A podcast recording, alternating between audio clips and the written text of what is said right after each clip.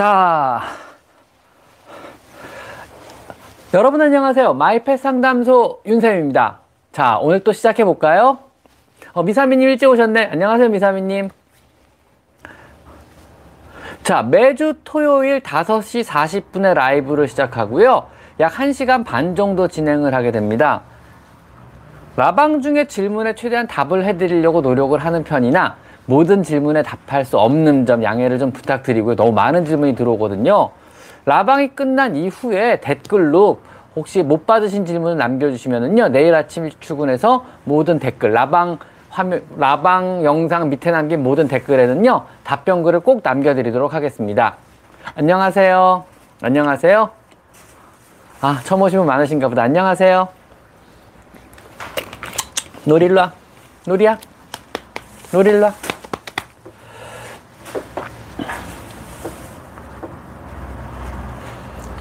컴포트존 잘 사오셨어요. 한국에서 주문해도 되는데 아마존에서 되게 저렴하게 팔거든요. 그래서 미국에 사는 것도 싸더라고요. 그래서 아마존에 직구 해서 하시면은 의외로 그렇게 안 비싸게 세트를 구입 가능하시더라고요. 컴포트존 같은 경우는요. 김성은님 안녕하세요. 사용하다 그만 익숙해지면은 괜찮아요. 뭐 처음에 뭐 이사 때문에 불안했다든가 새 식구 때문에 불안했다든가 이때 일시적으로만 써줘도 굉장히 효과가 좋아요. 그래서 이제 불안감이 가라앉고 주변 환경에 익숙해지고 자기가 불안했던 대상에 대해서 친숙감을 느끼기 시작하면은 그 다음엔 더 이상 안 써주셔도 크게 문제는 안 됩니다. 자, 또 고양이가 화면을 가리기 시작했네요.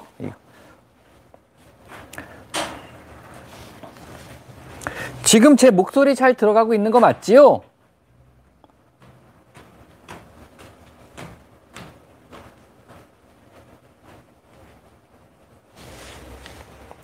혹시 제 목소리 지금 잘 들어가고 있나요? 혹시 제 목소리 응. 지금 잘 들어가고 있나요? 잘 들어가고 있네요. 죄송합니다. 확인하느라고요.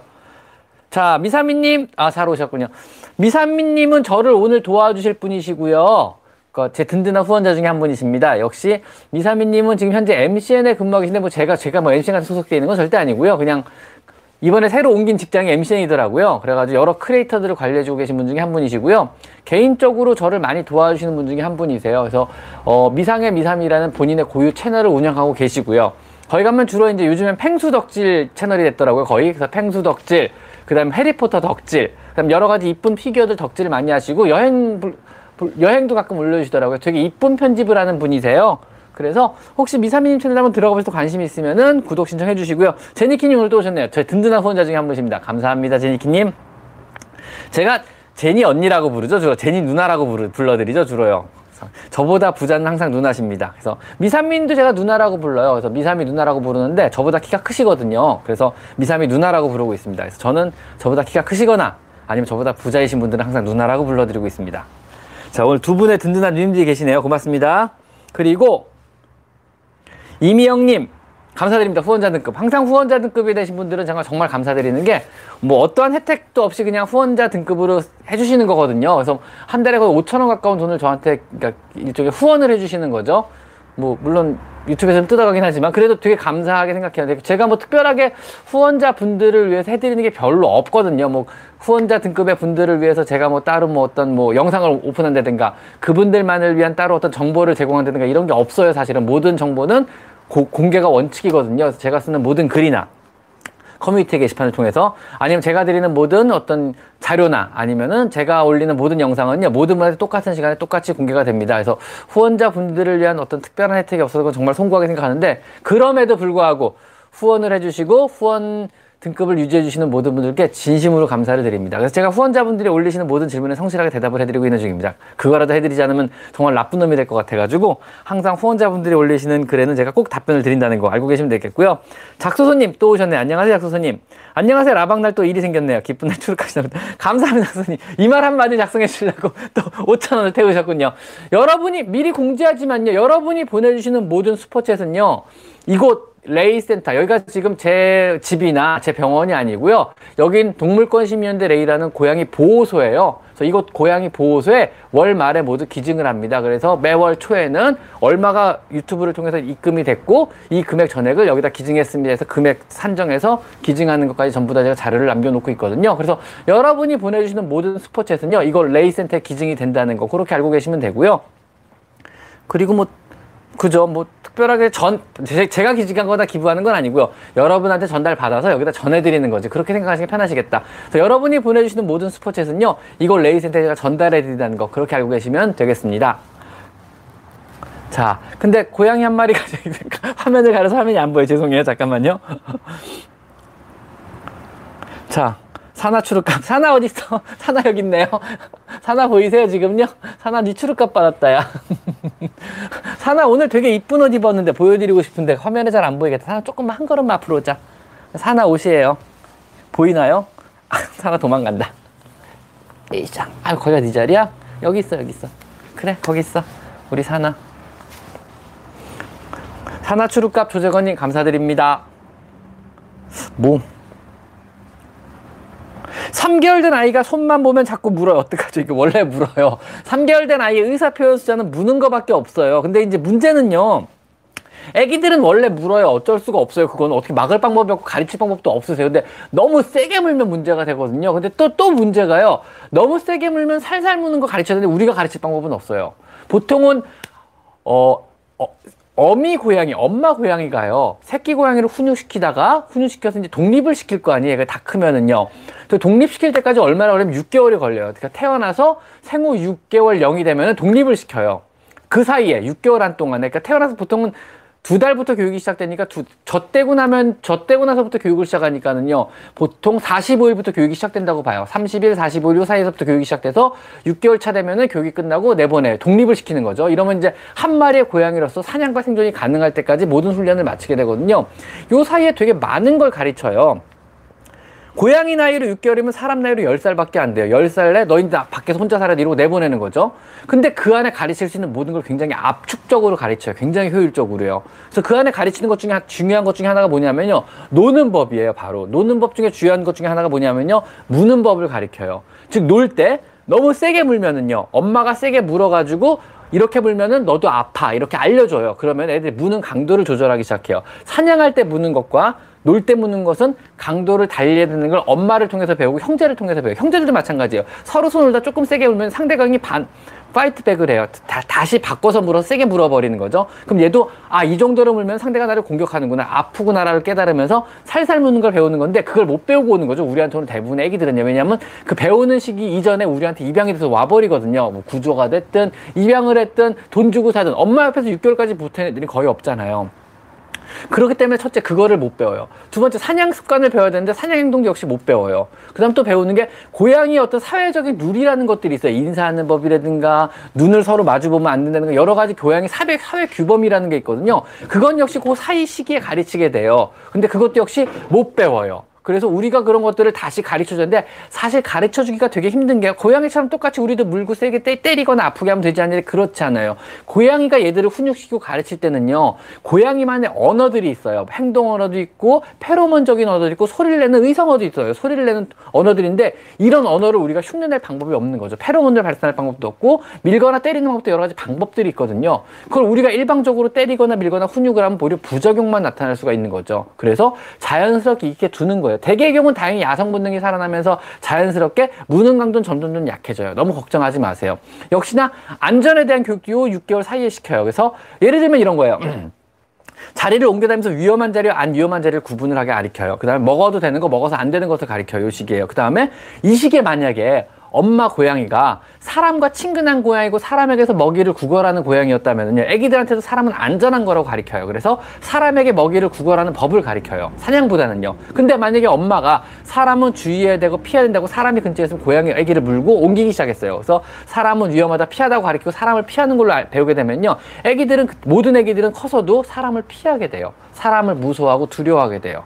이거는 육 개월간의 훈육까지 그 안에 사회화 시기가 끝나버리거든요. 모든 것이 열려있고 모든 걸 받아들이는 사회화 시기 안에 엄마가 주로 육 개월 안에 이런 모든 것들, 안전에 대한 거, 사냥에 대한 거, 사회화 교육, 여러 가지 예절에 대한 거, 그다음 노는 법에 대한 거, 이런 것들을 가르치는데 이거를 못 배우고 집에 와버리면은 여러 가지 문제 상황들이 생길 수 있는데 그거를 우리가 굉장히 효율적으로 환경 개선과 여러 가지 방법으로 조절을 좀 해주셔야 돼요. 그것들이 바로 제 유튜브에서 하는 거예요. 유튜브에서 여러 가지 애기가 사, 엄마한테 못 배우고 온 것들에 대한 것들을 우리가 어떻게 하면 보충을 해줄 수 있는지, 그래서 화장실도 이렇게 처리하시고 환경을 이렇게 꾸며주시고 캣타워는 놔주시고 여러분이 고양이 다가갈 때 만질 때 어떻게 만져주시고 이런 것들을 제가 그런 걸 그래서 가르쳐요. 가르치고 있는 거예요. 그런 걸로 제가 밥 벌어 먹고 삽니다, 여러분.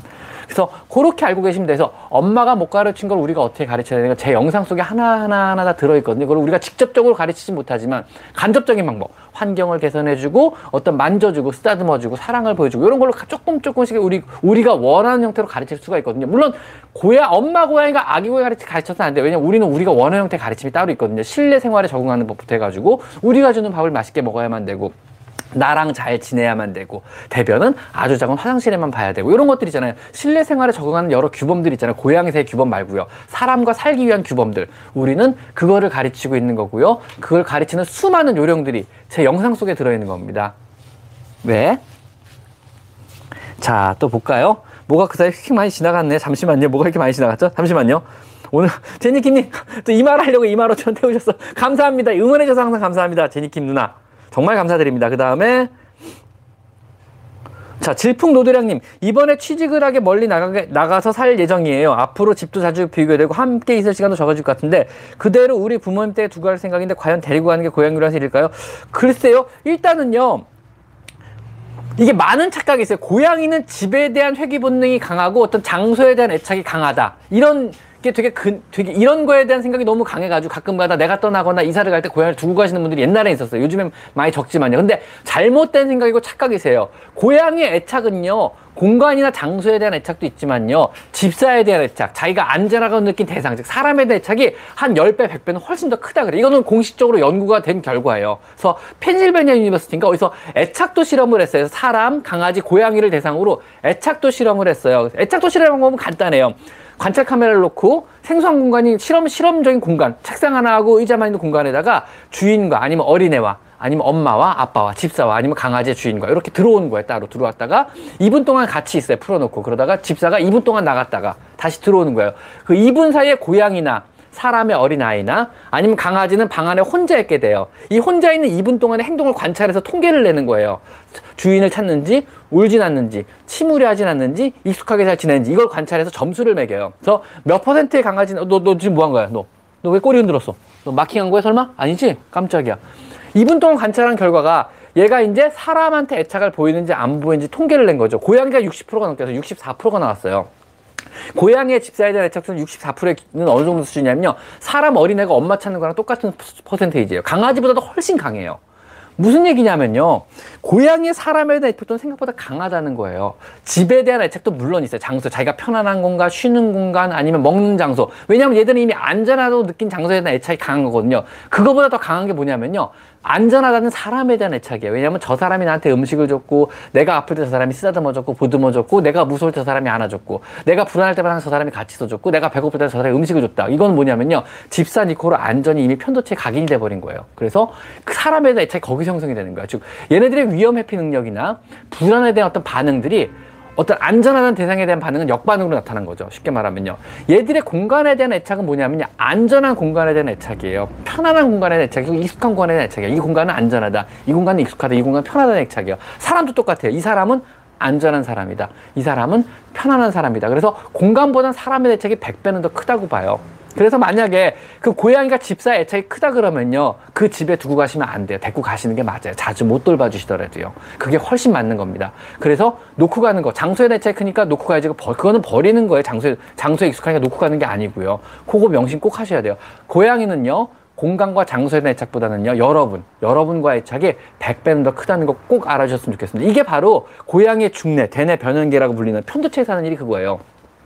고양이, 저, 제가 얼마 전에 말씀드린 영상에서 말씀드렸어요. 고양, 사람의 뇌나 고양이 뇌나 거의 비슷한 구조를 갖고 있고, 모든 뇌는 세, 등, 세 층으로 분류가 되고, 가장 기포층인 일 층은 뇌, 간, 그래가지고 우리가 숨을 쉬고 땀을 흘리고 호르몬을 분비하는, 기본적으로 우리가 생각을 안 해도 알아서 우리 몸을 살아있게 해주는 뇌, 간 부분이 있고, 중간이 대뇌 변면계, 우리 어떤 무의식, 무의식이라기보다 감정을 관장하는 기관이죠. 불안, 공포심, 안전에 대한 거, 수면욕, 성욕, 이런 우리 기본적인 뭐 어떤 편안해지고 싶은 욕구. 지금도 뭐 내 대뇌 변형견 이렇게 얘기해서, 야 때려치고 빨리 집에 가서 쉬어, 너 피곤하지 않아, 너 집에 가서 밥 먹자, 배고프지 않아, 빨리 물 마시고 그냥 나가, 여기서 뭐 하고 있는 거야, 스트레스 받고 힘들게. 이게 대뇌 변형견이 지금 나한테 끊임없이 외치고 있는 거야. 근데 그거를 사람은 신피질이라는 바깥쪽에 커다란 신피질이 억압을 하고 누르고 있어요. 그래서 이거 여기는 이성적인 사고, 논리적인 사고, 사회 규범이나 아니면 윤리, 도덕, 아니면 어떤 수리, 계산, 이걸 여기 담당해요. 그래서 이성적인 사고가 누르고 있는 거죠. 아니야, 너 사람들하고 약속했잖아. 그래도 성실하게 해야 돼. 사람들이 지금 너한테 지금 스포챗을 보내고 있어. 지금 거기에 성실하게 넌 답변을 해야만 해. 너 처음부터 약속했잖아. 이거 잘하기로. 그러니까 참고 앉아서 끊임없이 성실하게 넌 대답을 해야만 해. 이렇게 하고 심피질이 누르고 있는 거죠. 근데 고양이는 어떻겠어요? 고양이 심피질 없어요. 있긴 한데 진짜 얇아요.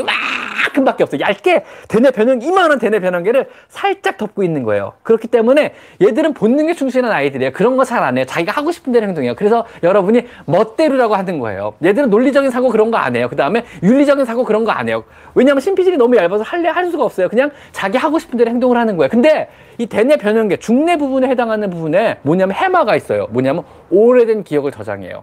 되게 장기 기억 저장소가 거기 있어요. 바꿔 말하면요, 얘네는 기억을 굉장히 오래 해요. 장기 기억에 굉장히 유능한 애들이에요. 바꿔 말하면 싫었던 것, 위험했던 것, 안 좋았던 것을 진짜 오래 기억해요. 거의 평생에 걸쳐 안 까먹고 기억해요. 그게 바로 생존 본능하고 직결이 되는 부분이거든요. 두 번째 또 있어요. 뭐냐면 바로 어, 그, 해마 말고 어, 아, 까먹었어 까먹었어 까먹었어 다른 게 아니라 편도체가 있어요. 편도체가 하는 게 뭐냐면요, 바로 안전에 대한 거가 불안에 대한 거 거를 거기서 관장을 해요. 바꿔 말하면요, 불안하면 거기서 반응하고 안전하면 거기서 반응한 거예요. 그 편도체 때문에 얘네들이 바로 안전을 찾으려고 공간에 집착, 안전한 공간에 집착을 하는 거고요. 그 편도, 편도체 때문에 안전에 대한 걸 갈구하느라고 사람에게 애착을 보이고 집착을 하는 거예요. 그래서 얘들의 사람에 대한 애착은 생각보다 되게 강합니다. 뭔지 아시겠죠? 얘들이 끌어안고 골골거리고 사람한테 꾹꾹이를 하고 옆에 눌러서 안 떨어지려고 그러고 집사를 스토킹하고 자고 있으면 어느새 옆에 붙어있고 사람을 미치게 만들고 혹가다 돌아버리게 만들잖아요. 사람을 미치게 만들잖아요. 그게 얘네 안전에 대한 감각, 중뇌 부분의 대뇌 편도체 때문에 하는 행하시는 일이에요. 아셨죠? 자, 여기까지인데 또 많이 뭐가 지나갔는데 죄송합니다. 뭐가 진짜 엄청나게 많이 지나갔는데 죄송합니다. 이게 또 어떻게 해야 되지? 차근차근 또 풀어보지 한번요. 중간에 빼먹은 거 있으면 얘기 좀 해주세요. 혹시 스포츠에서 썼는데도 불구하고. 자,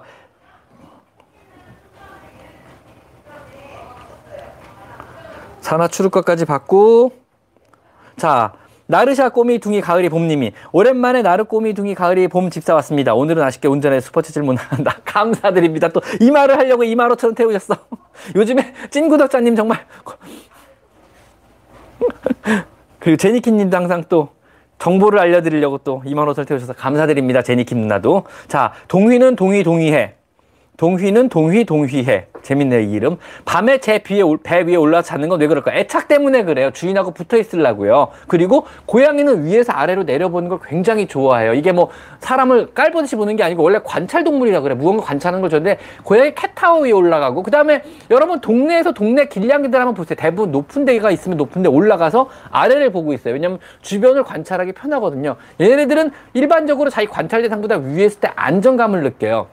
그래서 여러분이 침대에서 주무신다 그러면요, 침대 뒤에 턱이 있으면 그 위에 올라가서 자요, 얘들은요. 왜냐면 사람을 내려면 잘 수 있으니까. 근데 배가 높으면은요, 배 위에 올라가서 집사를 관찰하면 잘 수가 있잖아요. 그래서 배 위에 올라가는 거예요. 어딘가 높은 곳이 있으면 높은 데 올라가고요. 만약에 배 위에 올라가는 게 너무 싫고 답답하고 무겁다 그러면요, 침대 옆쪽이나 뒤쪽에 얘네들이 올라가서 잘 수 있는 좀 높은 단을 만들어주세요. 그러면은요, 높은 데 올라가서 여러분을 관찰하며 잘 거예요. 그래서 배 올려 자는 거 불편하다고 하면 높게 해주시면 거기 올라가 잡니다. 걱정하지 마시고요. 질풍노도량님은 아까 질문 답변 말씀드렸고요. 어, 뭐 설명하면 안 되겠다. 뭐 길게 설명하니까 뭐가 휙 다 지나가 버렸어요. 죄송합니다. 자, 호주사님. 선생님 항상 잘 보고 있습니다. 호주서 살고 작년부터 성묘 길냥이 두 번, 두 번, 두 마리, 저번 달부터 애기냥 한 마리 집사가 된 초보 집사입니다. 호주에서 초보 집사면 쉽지 않을 텐데요. 길냥이 출신 애기들은, 근데 호주 길냥이들이 생각보다 많아요. 어마어마해요, 얘네들이. 한번 가봤는데 진짜 길냥이 많더라고요. 바닷가든 뭐 공원이든 드글드글하긴 하더라고요. 길냥이 출신 애기들은 닭 육수 우러낸 걸 주면 아주 좋아하는데 삼 개월짜리 애기한테 닭 육수나 삶은 닭 잘라 먹여도 문제가 없으니까 삼... 일단 삶아서 먹이는 거 큰 문제는 없는데 간식으로 주세요. 어차피. 왜냐하면 삶은 닭 육수, 삶은 닭 자체가 얘들한테 충분한 영양소가 되지는 않아요. 그냥 단백질 공급원인데 이거 자체가 여러 가지 미량 원소들이나 뭐 여러 가지 것들에 충분하게 안 되거든요. 어차피. 그래서 기본적으로 어떤 균형식인 모든 게 들어있는 사료를 기본적으로 주세요. 건사료를 주시는 게 유리하고요. 건사료를 충분하게 급여하고 있는 상황 하에서 나머지 닭육수를 주시든 닭고기를 주시든 순대를 주시든 알아서 해주시면 됩니다. 그래가지고 간식으로 주는 거는 아무런 문제가 없습니다. 그래도 기본적으로 건사료는 꼭 챙겨주셔야 된다는 거 기억하셔야 됩니다. 아셨죠? 나혜찬님 감사드립니다. 막 애기 사료 같은 거 먹고 토 먹고 계속 혀로 쩝쩝거리는데 토하기 전처럼 입맛 다시는 것 같은데 장염이 있어서 얼마 전에 병원 다녔습니다. 문제가 있는 것과 입맛 다시듯 쩝쩝하는 게 속이 안 좋아서 그럴 수 있는 건 맞아요. 왜냐하면 사람을 치는 게 구역 오심이라 그러거든요. 울렁울렁거릴 때 많이 쩝쩝거리고 소화하는 데 쩝쩝거리는데 사료가 사료라만 바꿔보세요. 그 경우 사료 먹고 어떤 사료 알러지나 사료 소화를 잘 못 시켜서 그런 경우 많이 있거든요. 이런 경우 사료 바꾸면 의외로 해결이 많이 됩니다. 이거는 사료를 한번 조금 더 소화하기 편한, 조금 더 좋은, 조금 더 브랜드가 있는 사료를 바꿔주시면 될 것 같아요. 그리고 많이 착각하시는 게 비싸면 좋은 사료 생각하는데 그렇지 않습니다. 비싼 사료는 단백질 함량이 높아요. 단백질 함량이 무조건 좋은 사료는 아닌 게 이게 소화하기 힘든 경우가 종종 있어요. 그다음 노령묘한테 되게 안 좋은 경우고 애기 고양이한테 안 좋은 경우가 종종 있어요. 너무 높은 단 특히 신부전 애들한테 안 좋은 경우도 종종 있거든요. 그래서 너무 고가 사료가 무조건 좋다, 그건 또 아니에요. 이게 또 소화흡수율이나 영양의 조성이나 되게 여러 가지가 들어가거든요. 좋은 사료 선택 기준은요. 그래서 무난한 사료를 먹이라는 표현을 해요. 좋은 사료라기보다는. 그래서 무난한 사료가 어떤 사료인데요? 그래서 오래된 사료가 무난한 사료예요. 뭐 로얄 캐닌, 뭐 힐스 사이언스 다이어트, 그 다음에 내추럴 초이스, 내추럴 밸런스 이런 사료들 있잖아요. 뭐 그 다음에 뭐 퓨리나 사료들 이런 것들 저는 나쁘지 않다고 봐요. 오랫동안 레시피 정리도 잘 돼가지고 아주 좋은 재료, 좋은 사료, 아주 좋은 재료를 사용한 고급 사료는 아니겠지만 대부분의 경우 문제를 안 일으킨 사료가 아닌가 싶어요. 그래서 이런 사료 주는 거 충분히 좋은 사료라는 거 알고 계셨으면 좋겠어요. 자, 그 다음에 제제제님 메시지가 취소했지만 어쨌든 감사드립니다. 그 돌려드리고 싶은데 돌려드릴 방법이 없습니다. 죄송합니다. 자, 박월광님 어쨌든 보내주신 이 슈퍼챗은요, 이걸 레이센터를 제가 잘 쓰도록 하겠습니다. 이걸 레이센터에 모두 제가 그냥 전해드리는 거거든요. 뭐 거쳐서 전해드리는 거니까 뭐 제가 개인적으로 뭐 쓸 일은 없습니다. 걱정하지 마시고 잘 전해서 추루값으로 전달해드리도록 하겠습니다. 박효가님 메디 보고, 메디 어딨지? 메디야, 메디 보고 싶대요. 또 메디 때문에 만이천 원을 태우셨는데 메디를 보여드려야 되는데 메디가 어디 갔죠? 메디 한번 잡아볼게요. 메디야, 메디야, 메디 여기 있다. 메디야. 잠깐만, 너 보고 싶다고 누가 찾아서 잠깐 우리 보러 가자. 자, 에이, 점점 제가 이제 유튜버가 돼가나 봐요. 이런 거 하는 거 보니까. 메디가 왔습니다. 도망갈지 모르겠지만 메디 잠깐만. 그래도 너 보고 싶대. 너 보고 싶대. 자, 메디 보여드렸어요. 도망가지 마. 여기 있자. 나랑. 앉아. 메디. 메디 앉아. 가버리네요. 어쨌든 박월관님 메디를 보여드렸습니다. 꼬리가 지금 보이시죠? 감사드립니다. 어쨌든. 너 불렀어. 너도, 너도 팬이 생겼어, 메디야. 자, 김지원님. 선생님, 자동화실 두 아이들이 한 달째 정응을 못하고 있습니다. 시간마다 움직이고 소음 때문에 그런가 싶어 전원을 끄고 화장실을 사용하고 있는데 정응을 잘 못하네. 기존화실 없애야 되나 고민인데 왜 정응을 못할까요? 일단, 제가 자동화장실에 대해서는 별로 안 좋은 말을 몇 번 했었어요. 뭐, 그렇다고 뭐, 대놓고 자동화장실 안 좋습니다 말하기 참 어려운 게 이걸 만들어 파시는 분들도 계시거든요. 거기다 되게 고가 화장실들이 대부분 다. 그래서 이게 뭐, 좋다, 나쁘다를 딱 말씀드리긴 되게 어렵고요, 사실은요. 일단 좋은 화장실의 기본만 말씀드릴게요. 고양이들이 사용하기 편한 화장실이 좋은 화장실이에요. 그 고양이들이 사용하기 편한 화장실이 뭐냐면 일단은 커야 돼요. 내부 공간이 충분히 넓어야 돼요. 그래가지고 보통 고양이가 안에서 대소변을 싸고 손으로 묶고 한 바퀴 돌아서 나올 수가 있어야 되거든요. 요게 이제 좋은 화장실의 기준인데 요 크기가 되려면 보태도 칠십 센티미터는 돼야 돼요.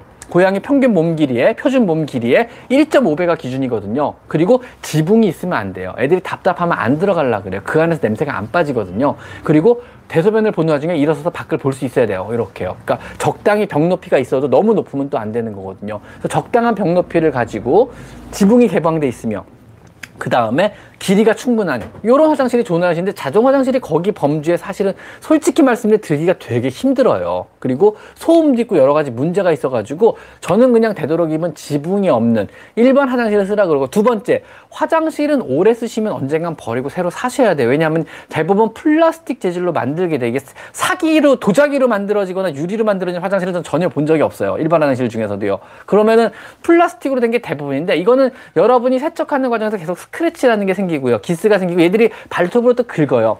사방에 기스가 생기고 기스가 생긴 것에는 필히 세균이 번식해가게 돼요. 세균이 번식하면 여러분이 그 다음에 아무리 세척하고 소독해도 그 세균은 못 잡습니다. 스크래치가 파인 곳은 소독이 안 되세요. 여러분이 락스를 뿌리고 햇빛에 말려도 안 돼요. 그리고 금방금방 거기서 다시 세균이 번식하고 냄새가 확확 올라오게 돼요. 오줌에서, 오줌하고 섞인 세균들이요. 그래서 화장실을 닦아도 냄새가 나기 시작한다 그러면은 아, 이 화장실은 이미 오염이 됐구나 판단하시고 버리시고 새로 사셔야 돼요. 지금 너무 비싸면 안 된다는 거예요. 자동화실 대부분이 너무 비싸요, 버리기에는요. 일 년 쓰고 버리기 비싸잖아요. 그래서 일, 이 년 쓰시고 버리셔야 되는 거죠, 이게 지금요. 일, 이 년 쓰시고 버리고 새로 화장실 사려면 너무 비싸지 않은 화장실 중에서 충분하게 크고 튼튼한 걸로 고양이가 안정감 있는 장소에 놓고 고양이가 좋아하는 모를 깔아주면 다시 그걸 쓰기 시작해봐, 시작하셔야 될 거예요. 아셨죠? 그래서 자동 화장실보다는 저렴한 화장실 쓰시는 게 나아요. 일반 화장실 쓰시고, 그때 너무 싸면 또 안 좋아요. 막 솔직히 말씀드리면 너무 싸면 막 흔들거려 애들이요. 옆에 지붕도 애들이 오줌 싸려고 옆에서 하다가 밀거나 만지거나 발톱 긁으면서 오줌 싸는데 이게 막 흔들흔들거리면 안 되거든요. 적당히 튼튼하고 적당히 무게가, 무게감이 좀 있어야 돼요. 그래서 적당히 튼튼한 거 중에 흔들리지 않는 것들을 찾으셔야 돼요. 너무, 너무 비싸지도 너무 싸지도 않은 요 정도면 적당할 것 같아요. 그래도 버리는 데 아깝지 않은 요 정도 가격이 적당하지 않을까 싶습니다. 나혜찬님, 사료는 로얄 캐닌 십이 개월 이하 거 먹이고 있습니다. 근데 좋은 거 먹이고 있는 거 맞아요. 충분히 좋은 거 먹이고 있는데, 어? 근데 왜 그럴까요?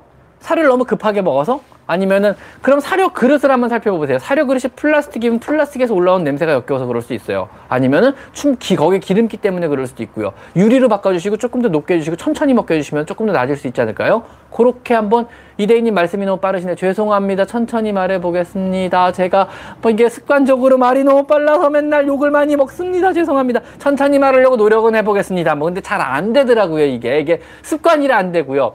방송 출연 되게 오래 했어요. 십 년 전부터 조금 조금씩 방송 출연 여기서 많이 했는데 항상 방송 출연할 때마다 선생님 말이 너무 빠릅니다라는 소리를 한 백만 번쯤 들었던 것 같아요. 그래서 막 앞에서 피디가 작가가 천천히 말하세요 막 글씨 쓰고 막 앞에서 흔들고 난리도 아닌 적이 되게 많았고요. 요즘에 와이티엔 사이언스 생방송 출연하고 있어요. 생방송 출연하면 아나운서분들이랑 얘기하다가 저한테 화면이 비치면 뒤에서 여자 아나운서분이 천천히 말하세요를 계속해. 그럼 제가 말이 빨라지다 갑자기 다시 천천히 말합니다. 그분을 보면서. 그래서 이게 잘 안 돼요. 그렇게. 이게 쉽지가 않더라고요. 그래서 평생의 수고는 나는 천천히 말하긴 이제 글러서 난 이대로 살래. 그냥 그 수밖에 없을 것 같아요. 그래서 그냥 적응을 하세요. 죄송합니다. 자, 고신반님. 역시 슈퍼챗 오천구백 원 감사드립니다. 일단 사 개월 중성화 완료된 육 개월 암컷냥이 맨 밑 젖꼭지에 멍울이 잡혀요. 아니 유선종에 걸릴 수 있나요? 아닐 거예요. 그냥 뭉친 걸 거예요. 아마 걱정하지 마세요. 그냥 멍울일 가능성이 높아요. 요거는요. 동물병원 가서 선생님한테 한 번만 만져봐달라고 하면 금방 얘기해 주시는데 큰 문제 아닐 겁니다. 걱정하지 마세요. 아셨죠? 아 그래도 자랑 하나 하면요. 예전에 방송 출연했을 때 김국진 씨랑 한번 출연한 적이 있었는데 김국진 음, 선생님이라 그래야 되나? 김국진 선생님께서 제가 말이 빠르다고 옆에서 피디분이 그러시니까 김국진 선생님이 딱 제지하시더라고요. 그러더니 아니야 이분은 말 빨라도 발음이 정확해가지고 귀에 탁탁 꽂혀 괜찮습니다. 그냥 그대로 하셔도 됩니다. 이랬어요. 그래가지고 그때 재밌게 했어요. 되게 말 그때처럼 마음이 편해본 적이 없었어요. 방송하면서 항상 내가 조마조마해서 말이 빨라서 또 뭐라 그러겠네 말이 빨라서 또 뭐라 그러겠다 말이 빨라서 또 잘리겠다 이 생각을 되게 많이 했어요. 막 그러니까 방송에 편집이 되고 잘리는 건 좋은 건데 편집이 돼버리니까 애써 말한 게 날아가면 아깝잖아요. 저도 근데 그 조마조마했는데 갑자기 김국진 선생님이 그 말 딱 하는 순간에 갑자기 마음이 되게 편해지더라고요. 갑자기. 그래서 그때 아마 뭐였지? 허경환, 김국진 같이 막 출연하는 게 뭐 하나 있었어요. 그때 포미니, 현아님도 나오시고 출연한 적이 있었는데 거기서 한번 그랬던 적이 있어요. 그래서 말을 막 말 빠르다가 뭐라고 한마디 들었다가 가, 갑자기 김국진 선생님이 갑자기 막 아 이분 말 빨라도 너무 귀에 딱딱 꽂히고 발음이 정확해가지고 이분 괜찮다고 이분 그렇게 하시는 게 좋을 것 같다고 그러니까 와 그때 그 다음부터 김국진 선생님 팬입니다. 네, 그 다음부터 아직도 좋아합니다. 김국진 선생님은 감사드립니다. 자 뭐하는 여자님. 재밌네요. 이만 오천 원 감사드립니다. 역시 얘들 위해서 잘 쓸게요. 제가 얘들한테 잘 전달해 드리도록 하겠습니다. 코에서 피 섞인 커다란 코딱지를 주기적으로 재채기하면서 뽑는데 그냥 비염일까요? 항생제를 사서 먹이긴 하는데 사람 비염처럼 관리만 잘해주면 되는 걸까요? 요거 제가 주, 요즘에 많이 와요. 요즘 환절기 때. 그래서 오늘 글 쓴 게 그거, 오늘 커뮤니티에 글 쓴 게 그것 때문에 쓴 거거든요. 요즘 한창 공기가 딱 건조해져요. 왜냐면 어떻게 건조해지냐면요. 요즘 창문 닫기 시작하고요. 첫 번째. 두 번째 이제 보일러 키기 시작해요. 그러면서 공기가 확 건조해지는 거죠. 이 상태에서 코 안 좋은 애들은요. 코피 흐르기도 하고 해서 감기 되게 많이 걸리는 시기이기도 해요. 굉장히 건조한 공기로. 가습기 켜주시면 조금 낫고요. 치료 받으셔야 돼요. 항생제 먹이고 치료 받는 건 맞는데 그것만으로 부족하다 하시면 네뷸라이저 같이 해주셔야 돼요. 반드시 네뷸라이저 효과 되게 좋아요. 이거는요. 그래서 네뷸라이저를요 병원 몇 번 갈 돈이면 하나 사실 수가 있거든요. 그래서 네뷸라이저나 직접 구입을 하셔가지고요. 의료기상이나 인터넷으로 팔아요. 네뷸라이저 구입하셔가지고 거기 다른 거 필요해서 멸균 식염수 셀라인만 타서 넣어도 효과 되게 좋고요. 아니면 동물병원 가서 네뷸라이저 약 좀 만들어 달라고 하시면 만들어 주세요. 그래서 그거 넣어가지고 십 분씩 하루 세 번만 해주면 효과 진짜 좋거든요. 십 분씩 하루 세 번만 네뷸라이저 해주시는데 고양이는요 사람보다 훨씬 작은 동물이에요. 그래서 코에서 작은 물방울들은 다 걸러져 버려요. 사람도 걸러지는데 고양이라고 안 걸러지겠어요. 많이 걸러져요. 그래서 네뷸라이저 역할은 뭐냐면요 수증기를 작게 작게 작게 쪼가서 정말 정말 마이크로 내로 쪼개가지고 폐까지 전달해 주는 게 목표예요. 거기다 물론 약이 섞여 있는 물방울이겠죠. 물방울을 작게 쪼개는 게 네뷸라이저고요. 가습기랑 다른 거는요. 가습기에 물방울이 이만하면은요. 네뷸라이저를 통해서 나온 물방울은 요만해요. 그래서 코털을 통과하고 코를 통과해서 세기관지 통과해서 폐까지 들어가는 거예요. 폐포까지는 못 들어가더라도. 그래서 기관지까지만 들어가도 괜찮고요. 폐까지 들어가면 더욱더 좋아요. 그래서 네뷸라이저는 기술이 뭐냐면요. 얼마나 작게 쪼개느냐. 근데 고양이는요. 어떤 네뷸라이저 좋다, 비싼 네뷸라이저 좋다 이런 말 다 필요 없어요. 하나밖에 못 써요. 왜냐하면 소음이 나면 못 써요. 사람은 네블라이저가 우웅 하는 소리 나잖아요. 네블라이저가 뭐냐면 여러분이 어, 이비인후과에 가면은요, 여기 앉아서 이거 쓰고 계세요 하고 뭐 씌워주냐 치 하는 소리 나는 걸 코에 쓰고 있으라 그러잖아요. 그게 네블라이저거든요. 일단 휴미디파이어를 시켜주는 건데 약품을 섞기도 하고요. 이거 사람 애기들도 많이 좋아서 많이들 하는데 고양이는 이게 진동과 소음이 있으면 못 써요. 애들이 도망, 기겁하고 도망가요. 그걸 싫어하거든요. 고양이 쓸 수 있는 게 하나밖에 없어요. 오므론 휴대용 네블라이저만 쓰세요. 그것만 소음과 진동이 없고 굉장히 작게 쪽에서 효과가 되게 좋아요. 그래서 고양이한테 쓸 수 있는 거는요, 제가 이 시국에 죄송합니다, 일본제를 소개해드려서 죄송하지만 의료기는 어쩔 수가 없어요. 독일제 아니면 일본 거밖에 없어요. 의료기는요. 미국 것도 별로예요. 독일 거 아니면 일본 거만 쓰는 게 좋고요. 오므론이 네블라이저 계통에서는 최고예요. 그래서 오므론 휴대용 네블라이저 요만한 거 팔아요. 우리나라에서 팔고요. 우리나라 마트가 비싸다 그러면 어, 아마존에서 직구하거나 이베이에서 직구하세요. 되게 싸요. 십만 원 중반? 초반 요정도 십만 원 중반이면 사실 거예요. 오므론 휴대용 네블라이저가 어차피 건전지로 쓰는 거라 전기도 상관없어요. 그래서 이베이나 아니면 미국 아마존에다 주문하시면 굉장히 우리나라 가격 반값 정도로 주문하실 수가 있거든요. 그거 사서 쓰시면은 딱 좋아요. 그리고 의외로 내구성이 생각보다 되게 좋아요. 그래서 뭐 국산 이만한 비휴대용보다 훨씬 내구성이 좋아서 대부분 동물병원 오므론 휴대용 네블라이저 대부분 동물병원들이 그거 쓰고요. 구입하시는 분들은 저는 무조건 권장드리는 게 오므론에서 나온 휴대용 네블라이저를 사 쓰시면 돼요. 요만한 거 건전지 넣어 쓰시는 거 있거든요. 그거 쓰시면 효과 좋아서 해마다 환절기나 겨울철 되면 호흡기 질환을 고생하는 고양이나 강아지를 가 키우시는 분들은요, 그거 하나 있으시면 돈값합니다. 쓰셔가지고 동물병원 가셔서 네블라이저 약을 만들어 달라시던가, 그것도 안 된다 그러면 그냥 일반 셀라인 멸균 증류수라 그러면 그것만 넣어서 써도 효과 되게 좋아요. 꼭 넣어서 써주세요. 자, 뭐하는 여자님 도움이 되셨으면 좋겠습니다. 뿅뿅님, 두 달이 안 된 아기 냥이가 큰아이 거 다이어트 사료를 어? 와, 사백 명이 넘게 오셨어요? 깜짝이야. 에이, 지금 기록인데요? 어우, 지금 잠깐 보다 깜짝 놀라서 소름 돋았어요. 감사드립니다. 갑자기 말을 되게 조심해서 해야 될 것 같은, 저 그냥 평소대로 말하겠습니다. 죄송합니다. 평소대로 그냥 말하겠습니다. 뭐 내가 뭐 그런 거 모릅니다. 저 두 달이 안 된 아기냥이 큰아이 거 다이어트 사료를 자꾸 먹는데 괜찮을까요? 괜찮습니다. 뭐 그리고 둘이 만난 지 이 주 전에 조금 친해진 것 같은데 큰애나 작은애나 사료를 잘 안 먹으려고 하는데 일단 사료랑 캔사료를 같이 급여하는 게 나을 거예요. 당연히 괜찮습니다. 첫째, 캔사료는 많이 먹을수록 좋아요. 그래서 그 이왕이면은 주식캔을 주세요. 애기니까요. 어린 고양이용 주식캔을 주시고요. 펍 키튼용이죠. 어, 어른 고양이 사료 먹어도 괜찮아요. 근데 살이 안 붙을 거예요. 그래서 성장 과정에서 약간의 영양 불균형이 올 수 있어요. 근데 왜 괜찮다 그러냐면요, 요즘에는 사실 사료들이 너무 잘 나와서 어미 고양이 사료도 애기 고양이가 먹어도 성장 과정에서 큰 문제가 대부분 안 생기더라고요. 괜찮긴 괜찮은데 그래. 이왕이면 애기 고양이사를 조금이라도 먹어야만 돼요. 왜냐하면 애기들은 성장과정에서 필요한 여러 가지 필수 영양 성분이 조금 더 많거든요. 그래서 자기 사료를 조금 더 먹는 상황에서 어미 고양이 사료 훔쳐먹는 거는 괜찮고, 훔쳐먹는 거 정도는 괜찮고요. 두 번째, 캔은 많이 먹을수록 좋습니다. 무조건요. 그래서 일일이 한 캔 아주 권장드립니다. 여러분이 집사 여러분들이 열심히 일하고 돈 버는 이유 중에 하나는요, 캔 살려고 하는 거예요. 여러분 열심히 캔값을 버셔야 돼요. 캔값 최대한 많이 버셔서 캔 최대한 많이 따주세요. 여러분의 주임무 중에 하나는 캔따개라는 거 꼭 기억하시고요. 보통 금수저 고양이, 흑수저 고양이 나누잖아요. 다른 거 나누는 기준 없어요. 얘들이 뭐 캣타워 비싼 거 가격표 못 봐요. 어차피 캣타워 비... 장난감 비싼 거 싼 거 구분 못 해요. 어차피 캣타워 비싼 거 싼 거 구분 못 해요. 높이만 올라가고 올라갈 수만 많으면 돼요. 책장만 덜어줘도 되는 되게 고급 캣타워가 되는데 좋은 거 나쁜 걸 구분하는 게 딱 하나 있어요. 금수저 고양이, 흑수저 고양이 스스로 느낄 때가 한 군데가 있어요. 캔을 얼마나 먹느냐, 얼마나 많은 캔이냐, 얼마나 좋은 캔을 먹느냐예요. 금수저 고양이들은요, 진짜 찬장을 딱 열거나 캔넥을 딱 열거나 창고를 딱 열면 캔이 막 박스에 가득 쌓여있어요. 금수저 고양이네 집이에요. 그래서 캔 자랑을 해요. 보통 제가 아시는 분들이나 저랑 친구 돼, 친추돼 있는 여러 가지 뭐, 그러니까 인스타그램 보면은요, 대부분 캔 자랑하세요. 내 캔을 딱 열어서 내 캔 이만큼 있다. 이게 잘, 그분 금수저 고양이 맞지. 그 고양이는 금수저 고양이 맞아요.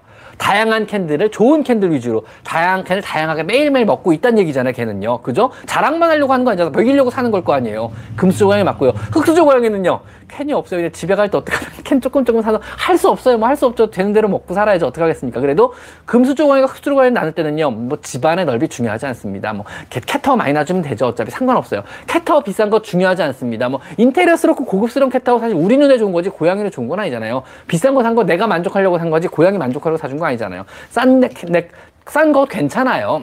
장난감 비싸고 싼 거 괜찮아요. 얘들은 그냥 주인 열심히 흔들어주면 거기에 반응해서 놀 뿐이에요. 주인을 좋아하는 거지, 주인이 흔들어주는 거 자체를 좋아하는 거지 비싸다고 고급스럽다고 좋아하는 거 아니거든요. 얘들은요.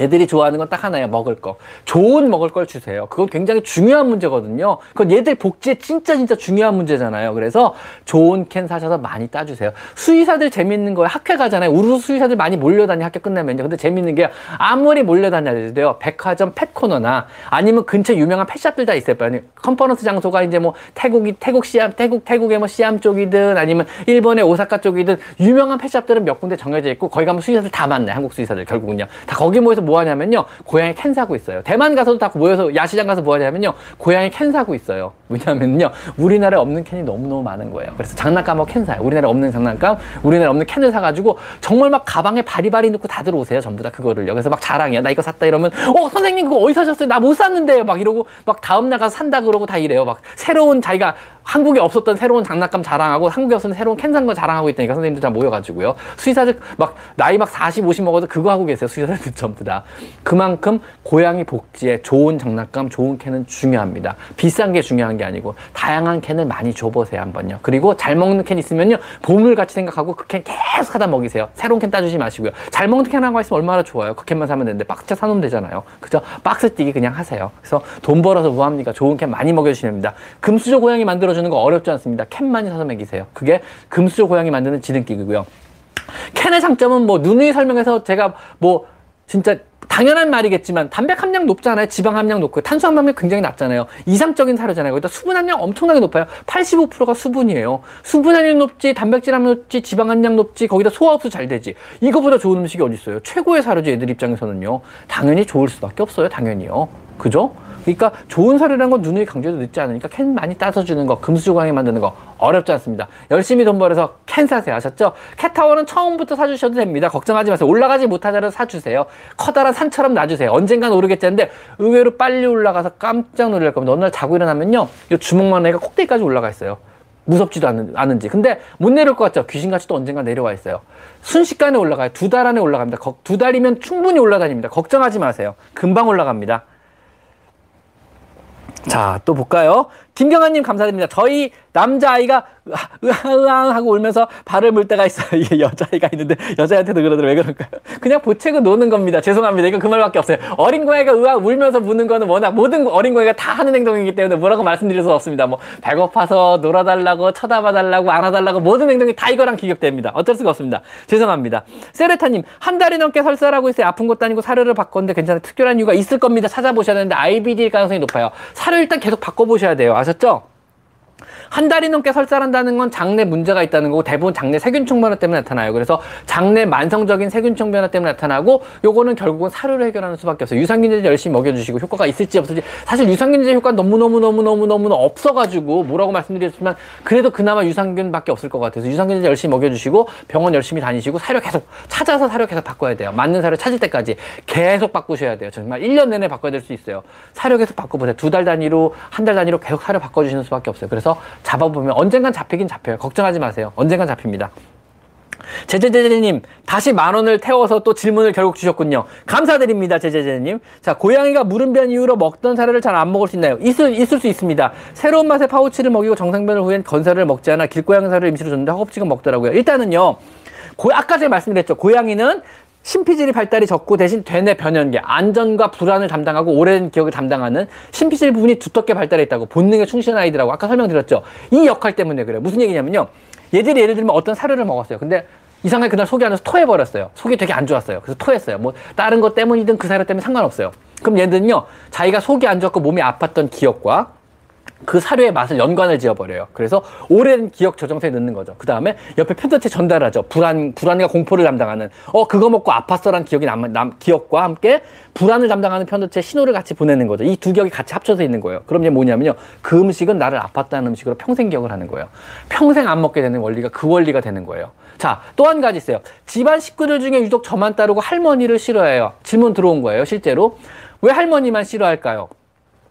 그거 뭐냐면 할머니가 밥도 주고 할머니가 되게 이뻐요. 근데 왜 할머니를 싫어하죠? 얘는요, 옛날 옛날 옛날에 그 할머니한테 야단을 맞은 거예요. 할머니가 고양이를 싫어했던 거예요, 처음에는요. 그러다가 애가 하는 짓 싶으니까 그 다음에 되게 이뻐하셨겠죠. 근데 소용이 이미 늦었어요. 왜냐면요, 얘는 이미 어릴 때 각인이 돼버린 거예요. 저 할머니가 나한테 소리를 지르고 나한테 화를 내고. 그래서 얘는 오래된 기억을 정상, 저, 저장하는 해마 속에다가 할머니의 공, 할머니가 자, 자기한테 주었던 어떤 공포심과 함께 저장을 해버린 거죠. 왜냐하면 자신의 안전을 위해서는요, 자신의 생존 본능을 위해서는요, 오래된 안 좋은 기억과 위험했던 기억을 저장하는 건 되게 중요한 문제거든요. 이거 생존과 직결되는 문제잖아요. 고양이들 입장에서는요, 거기에 각인을 시켜버린 거예요. 할머니는 위험하고 무서운 것, 불안한 존재인 것 하고 각인이 돼버린 거예요. 물론 이게 언젠가는 풀리겠죠. 자꾸 음식을 주시고 꾸준하게 얘를 끌어안지 않고 얘가, 얘한테 어떤 안심을 주시고 하면 다시 할머니는 안전한 곳으로 언젠간 바뀔 수 있겠지만 이게 굉장히 오래 걸리거나 평생 안 걸릴 수도 있어요. 바꿔 말하면요, 음식을 갑자기 거부해요. 그 음식에 대한 안 좋은 기억이 생긴 거예요. 뭔지 모르지만요, 냄새를 맡고 안 좋았다거나 먹고 아팠다거나 먹고 속이 안 좋았다거나 그럼 그 음식을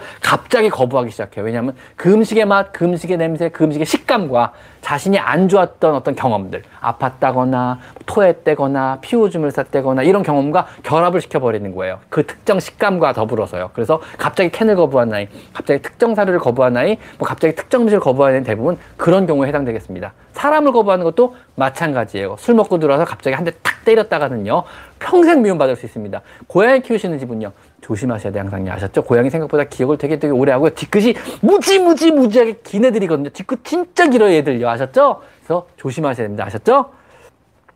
자, 그리고 미리 사과 말씀드리는데 모든 질문에 제가 답변을 못 해드릴 수도 있습니다. 왜냐하면 너무 많은 질문이 올라오고 있어가지고 모든 질문에 답변을 못 해드리지만요, 제가 약속 하나 항상 드리는 게 하나 있어요. 이 라방 시간에 답변을 못 들으신 거는요, 라방이 끝난 이후에 이 라방을 안 지우고 모든 라방을 제가 남겨놓거든요. 이 밑에다가 댓글로 질문을 남겨주시면요, 제가 내일 오전에 모든 질문에 다 답변을 다 드립니다. 그래서 너무 걱정하지 마시고요. 혹시 질문을 했는데 못 봤어요, 너무 실망하지 마시고요. 댓글로 질문을 꼭 남겨주세요. 이 영상 밑에다가. 그러면 내가 내일 오전에 출근해가지고 모든 질문에 댓글을, 데, 다, 모든 질문 댓글들을 다 읽어보고 하나하나 하나 답변을 꼭 달아드립니다. 이거는 제가 기본적으로 해야 될 도리 같아요. 왜냐하면 라방 중에 많은 질문들이 지금도 올라오고 있는데 뭐 스포츠에서 하셨든 안 하셨든 상관없이요, 스포츠를 안 했다고 질문에 답변을 못 해드리는 거, 사실 스포츠 하신 분들 질문 답변드리는 게 먼저, 먼저잖아요. 저도 이 자본주의 사회에서 당연하죠. 저도 어쩔 수가 없어요. 쫄려요. 막 사기꾼 취급받을까 봐 쫄려서 저도 어쩔 수가 없고, 그거는 일단은 스포츠를 하셨든 안 하셨든 질문을 올렸는데 제가 답변을 못 드리는 건 도의적으로 죄송한 건 사실이거든요. 다이, 당연히 도의적으로 죄송하니까 답변을 드리긴 드려야 되는데, 그러니까 이 밑에 댓글을 남겨주세요. 꼭요. 이 영상 밑에 댓글을 달아주시면은요, 제가 꼭 답변을 하나하나 다 달아드리니까 걱정하지 마시고, 답변을 못 달았다고 너무 속상해하지 마시고, 저를 너무 욕하지 마시고요. 영상이 마친 다음에 이 영상 밑에다가 댓글로 아, 라방 중에 질문을 남겼는데 답변을 못 들었습니다 하고 다시 남겨주시면 제가 전부 다 읽어보고 답변이 가능한 모든 상황에서 답변을 다 드리도록 하겠습니다. 내일도 저는 출근합니다. 아침 일찍 출근해서 전부 다 하나하나 댓글을 달아드리도록 하고요. 저는 월, 화, 수, 목, 금, 토, 일을 참고로 다 병원에 출근합니다. 특별하게 학회나 아니면 뭐 특별하게 학회나 뭐 세미나가 없지 않는다면 무조건 출근을 웬만하면 하고요. 뭐 쉬는 날 특별히 할 일이 없거든요. 취미가 별로 없어가지고요. 출근해서 어차피 오전에 할 일도 없고 일요일 아침이잖아요. 제가 다 댓글 달아드릴게요. 걱정하지 마세요. 아셨죠? 자, 또 뭐가 있을까요? 뭐가 또 많이 휙휙 지나갔네요. 어, 우동권님 오셨다. 우동권님은요, 우리 동네 고양이라는 채널을 운영하시는 역시 유튜버시고요, 동네 고양이들에 관련된, 길냥이들에 관련된 어떤 여러 가지 테마를 주제로 영상을 올리고 계신 굉장히 좋으신 분입니다. 자, 윤쌤 안녕하세요. 저희 양이가 최근 캡슐약을 거부해요. 너무 격하게 거부해서 약 먹이가 힘든데 방법이 없을까요? 필건도 안 통해요. 자, 요령받기, 이거는 꾸준한 훈련입니다. 약을 안 먹어요가 아닙니다. 죄송합니다, 우동권님. 약을 못 먹이시, 못 먹이시고 계신 겁니다. 바꿔 말하면요, 고양이 당연히 억지로 뭔가 입에 들어오는데 싫어하죠. 이거를 요령 껏 먹이는 거는요, 집사와 고양이 간의 이인 삼각 경기예요. 고양이가 거부하더라도 내가 여러 가지 방법으로 얘를 잘 꼬셔가지고 입안에 내 손가락이 걸레가 되지 않고, 내 손가락이 작살이 나지 않고, 내 손가락을 무사히 살려서 안에 약을 넣어주고 나오는 요 일련의 과정은요, 집사의 훈련입니다. 집사와 고양이 훈련. 고양이도 약, 어떤 것을 먹는, 입안에 무언가 이물이 들어온 데 대한 훈련이 필요하고요, 집사도 겁이 없이 내 손가락이 박살나지 않을 거라는 어떤 근거 없는 믿음을 가지고 입안에 알약을 깊숙이 넣어주는 이 훈련이 필요하거든요. 여기에는 굉장히 많은 사전훈련들이 필요하세요. 이 사전훈련들은 뭐 여러 가지면 입안에 손가락을 넣는 훈련부터 시작해서 입안에 간식을 손으로 넣어주는 훈련, 이빨을 만지는 훈련 되게 많거든요. 그 다음에 여러 가지 또 요령들이 붙겠죠. 뭐 알약에다 기름을 묻히거나 올리브유를 묻히거나 아니면 캔기름을 묻히거나 미끌미끌하게 만드는 거죠, 일단은요. 그 다음에 입안에 무언가 들어가고 난 이후에도 얘는 안전하게 다른 어떤 맛있는 먹거리를 주는 여러 가지 여러 가지 과정들이 있거든요. 요런 것들에 대한 기본적인 훈련이 집사 우동권님과 그 다음에 우동권님이 현재 키우시는 고양이와 서로서로 훈련이 돼 있어야 되는 거거든요. 이 합을 맞추는 데는요, 한 달에서 일 년까지 소요가 될 수 있어요. 충분하게 훈련이 안 된 거거든요. 그래서 우리 고양이 내가 알약 먹이는 게 불가능의 의미는 뭐냐면요, 고양이가 정말 아직 집사를 믿지 못하거나 집사를 안 믿으면 건드리지 못하게 하니까 집사에 대한 불안감이 존재하는 거죠. 저놈은 나를 납치해온 놈, 저놈은 나 믿을 수 없는 놈, 저놈은 언젠가 나한테 해코지할 수 있는 모르는 근본적인 평생 친해지지 못하는 고양이도 많거든요. 어쩔 수 없어요. 그래, 그럼에도 불구하고 그냥 키우는 거죠, 우리는요.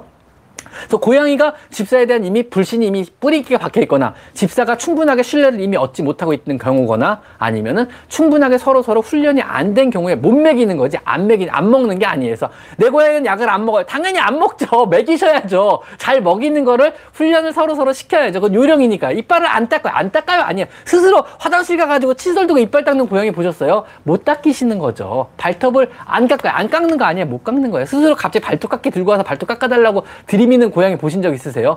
집사가 천천히 천천히 훈련을 서로서로 시키는 거죠. 발톱을 깎으면 맛있는 걸 준, 준, 준 기억으로 들 거부하게 한다든가 하나하나 안 아프게 깎는 요령들, 발 만지는 요령들 이런 것들을 통해서 고양이를 어떤 관리해주는 여러 가지 것들에서 고양이가 들 거부하게 모든 목욕을 시키든 뭐하든 얘들 개인의 위생을 관리하는 모든 것들은 고양이들은 당연히 싫어하고 거부해요. 근데 집사의 성격을 너무 격하지 않게 거부하는 아니면 조금 친숙하게 만드는 여러 가지 요령들을 통해서 그나마 할 수 있게 하는 건 집사 여러분들의 역량이 거든요. 그런 것들 하는 과정에서 애들하고 좀 더 어떤 스킨십도 즐기고 이런 것들 하는 게 키우는 묘미고 맛이잖아요. 그죠? 못하는 게 아닙니다. 아까 얘네들이 안 하는 게 아니에요. 여러분이 못하는 거예요. 아셨죠? 그렇게 알고 계시면 될 것 같습니다. 오동권님. 자, 세르타님 메시지 취소됨. 뭔지 모르겠지만 꼭 답변해드리도록 하겠습니다. 질문을 글로 남겨주셔도 됩니다.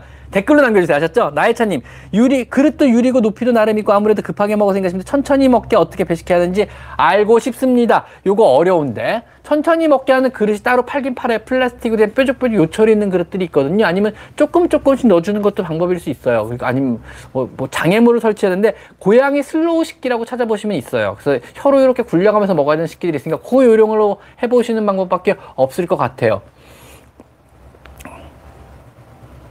좀 전에 네카라 뭐 있었는데 일단 이나션 신시로님 감사드립니다. 홍원희님 사십 일 된 길냥이 살이 썩 아이고 발꿈치뼈가 조각나서 외상은 회복되었지만 관절이 붓고 다리 장애를 가진 채 살아야 될 거예요.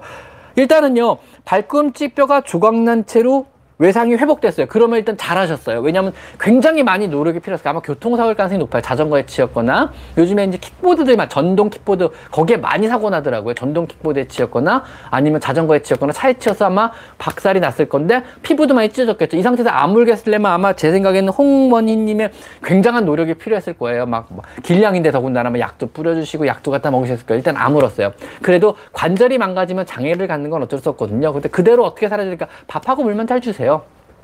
물하고 밥과 안전한 장소만 있으면 얘들은 사는데 전혀 지장이 없습니다. 물론 실내로 입양을 하시는 것도 좋은 방법이겠지만 그게 안 된다 그러면 되는 대로 살아야 되잖아요. 그러면은 어떻게 살아야 될까요? 밥과 물만 주시면 충분합니다. 걱정하지 마세요. 왜냐면 밥과 물이 충분히 보장된 상황이라면 얘들이 멀리 갈 비유가 전혀 없어요. 왜냐면 안전한 공간에서 물과 밥을 확보할 수 있잖아요. 자신의 영역권 안에서요. 그러면 굳이 얘가 그 아픈 다리를 끌고 질질 끌고 뭐 찾기를 걷는다든가 다른 고양이 영역권으로 이동할 이유가 전혀 없는 거죠. 얘는 그 영역에서 안전하게 살 수 있으니까요. 밥과 물만 잘 챙겨주셔도 얘는 충분하게 다른 고양이들보다 더 오래 잘 살 수 있을 겁니다. 걱정하지 마세요. 아셨죠? 좋은 일 하셨다 홍원희님 고맙습니다. 강나윤님 저희 집 고양이가 이제 아홉 살이 되었는데 놀거나 가만히 있을 때 다리에 경련을 한 번 쳤는데 괜찮은 겁니다. 이거는 뭐냐면은 글쎄요. 이거는 괜찮은 거고 너무 걱정하지 말고 사료 좋은 거 주시면 큰 문제 없을 거예요. 괜찮은 겁니다. 모든 고양이들이 다 이래요. 그 다음에 요거는 뭐 여러 많은 스트레스 때문에 뭐 물결 치듯이 등이 움직이거나 꿀렁꿀렁거리거나 갑자기 우다다라거나 다리를 자꾸 떨거나 이럴 수 있는데 그냥 그 정도 스트레스 다 조금 조금씩 있더라고요. 너무 심하다 그러면 맛있는 것 좀 주시고 좀 더 많이 놀아주세요. 그럼 조금 더 나아질 거예요. 그래서 더 많이 놀아주고 조금 더 맛있는 거 주시고 스트레스 덜 받게 해주시고 밖을 볼 수 있게 해주시고 덜 무료하게 해주시고 덜 심심하게 해주시고 티비 같은 거 켜주시고 이런 것들 많이 도움돼요. 뭐 어디 외출하고 혼자 놀 때 티비 같은 거 켜주시는 것도 도움되니까 조금 덜 무료하게 해주시고 특히 큰 창문 커튼 닫지 마시고 열어서 밖을 볼 수 있게 해주시고요. 새 모이통 같은 거 달아서 새들 좀 오게 새 구경도 하게 해주시고요. 이런 거 그러면은 많이 도움 될 겁니다. 걱정하지 마세요. 강혜승님도 감사드립니다. 또 뭐가 있었나요? 자, 최희선님 저희 아이가 커리에서 귀질환인데 병원에서 진료도 받고 청소하는데 집에서는 귀를 어떻게 관리해줄까요? 집에서 귀 관리하려면 간단합니다. 건들지 마세요. 건드려서 더 나빠집니다. 집에서 고양이 귀 관리하는 여론은요. 아프면 병원 가서 병원에서만 건드리시고요. 집에서는 절대 건드리지 마세요. 정 지저분한 게 눈에 신경 쓰여서 건드리고 싶어요. 그러면은요. 아마 어디서 나온 거지? 이어 패드가 있어요. 무슨 냐면요. 아주 먼지가 안 나는 솜에다가요. 솜에다가 귀를 닦을 수 있는 세정액이 묻혀서 팔아요. 아예 그냥 이어 패드라고 해서 파는 게 있거든요. 그거 한 장 꺼내가지고 손가락 들어가는 데까지만 살짝 닦아주고 마세요. 안에 면봉 같은 것도 넣지 마시고 아무것도 하지 마세요. 그래서 꼭 그냥 귀 겉에 있죠. 눈에 보이는데 손가락 들어가는 데까지만 그걸로 살짝살짝 살짝 보이는 데만 닦아주시고 그 다음에 손대지 마세요. 집에서는 절대 손대지 않기가 원칙입니다. 강아지든 고양이든 귀는 엉간하면요 집에서 손대지 마세요. 손댈 때는요 겉에만 닦아주시는 겁니다. 자기 손가락, 검지 손가락이 들어가는 데까지만 가볍게 강아지용 귀세정제, 고양이용 귀세정제 아니면 동물용 귀세정제 써서 가볍게만 닦아주세요. 그게 귀세, 귀세척 요령입니다. 그리고 또 한 가지, 강아지를 키우시는 모든 분들은요 절대로 귀털을 뽑지 마세요.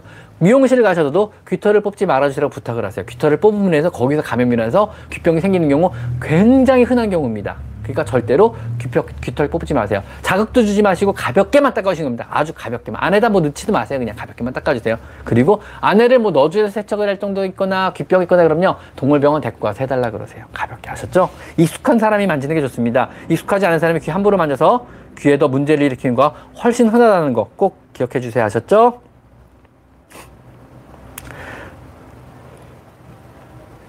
자, 또 뭐가 있나 볼까요? 자, 젠추리쟁러브님.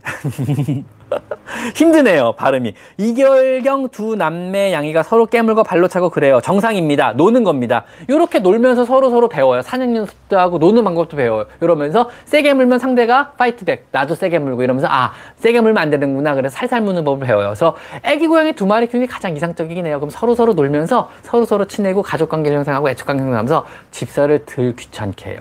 집사를 덜 괴롭히고요. 서로 서로 친하게 지내면서 앞으로 키울 때 도움을 되게 많이 받아요. 집사도 거의 안 불어, 이런 애들은요. 그래서 한 살 미만의 어린아이 두 마리를 같이 키우기 시작하는 게 가장 이상적인 방법이네요. 한 마리 양이 조금 외롭거든요, 사실은요. 고양이도 의외로 사회를 형성하는 사회적인 동물이거든요.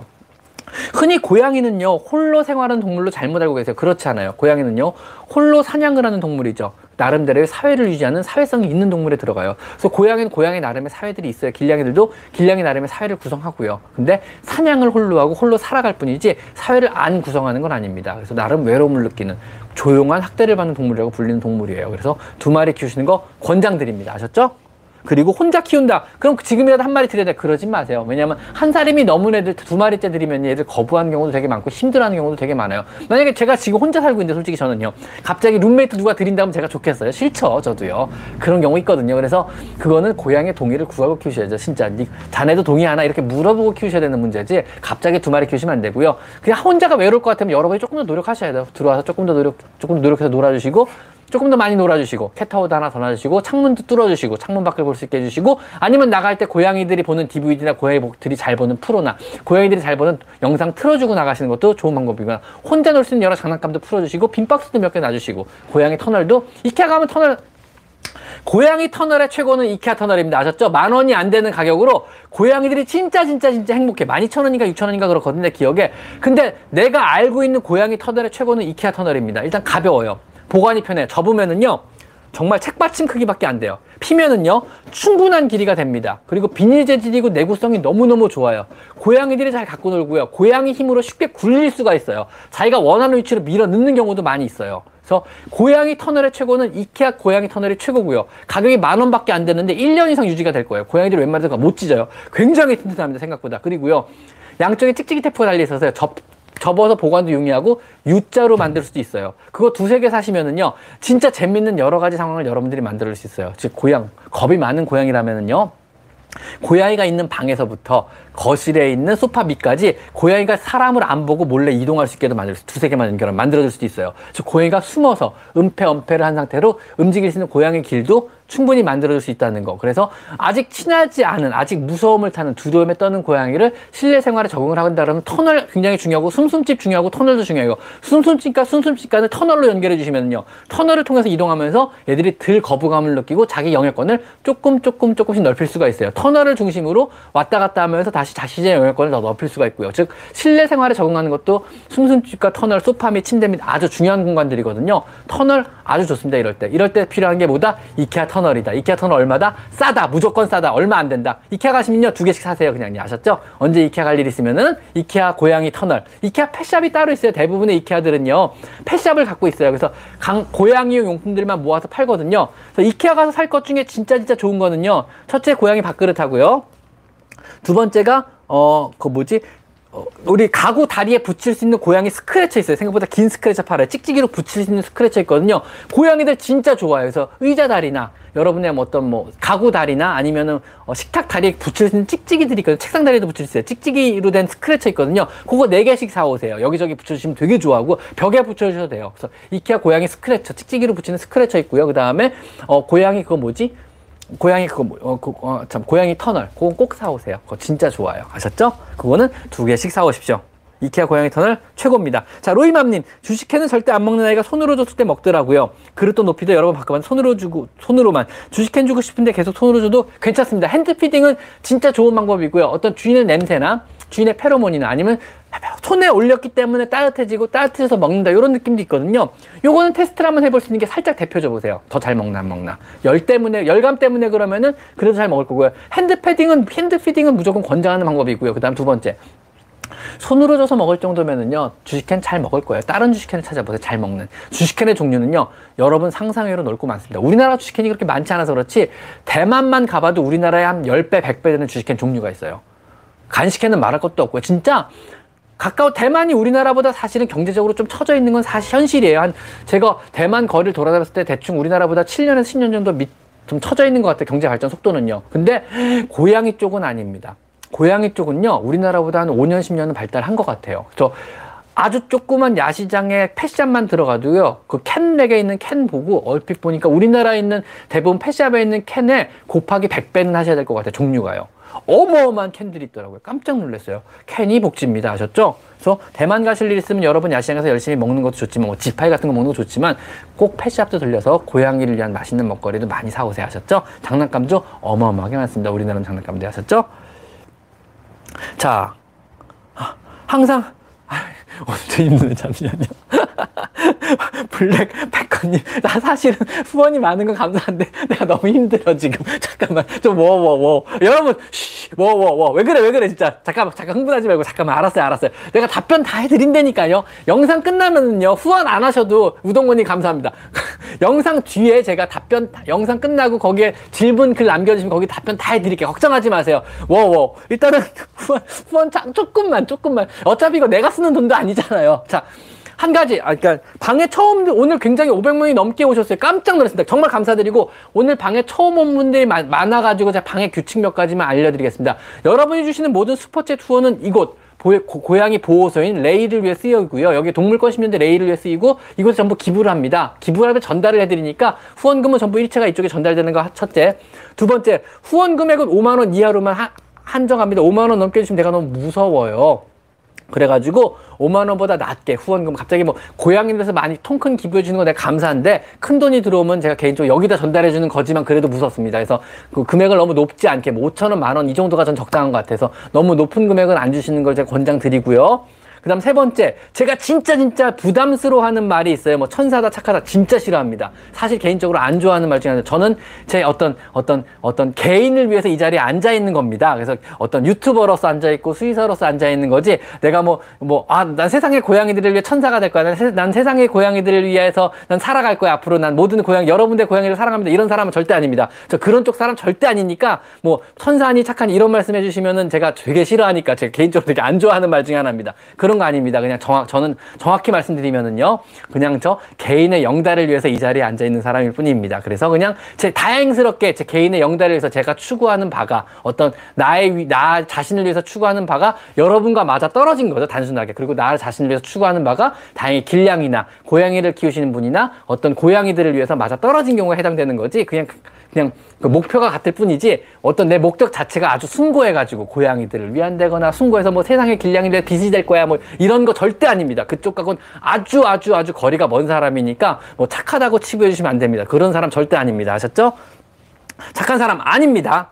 자, 자, 항상 영상 잘, 자, 그 다음에 블랙페퍼님 항상 영상 잘 보겠습니다. 저희 집 중성화된 성묘가 거의 매일 쿠션에다 분갈을 해요. 여섯 살 추정입니다. 왜 하는 걸까요? 멈출 수 있는가? 애착 때문에 그래요. 그건 뭐냐면요. 이거는 성적인 행위랑은 상관이 없는 문제예요. 이거는 어떤 놀이 행동이거든요. 유의 행동 중에 하나예요. 그래가지고 보통 다른 고양이, 상대 고양이한테 유의 행동을 하는 경우는 내가 너보다 우위에 있어 하는 어떤 일진놀이라고 보시면 되고요.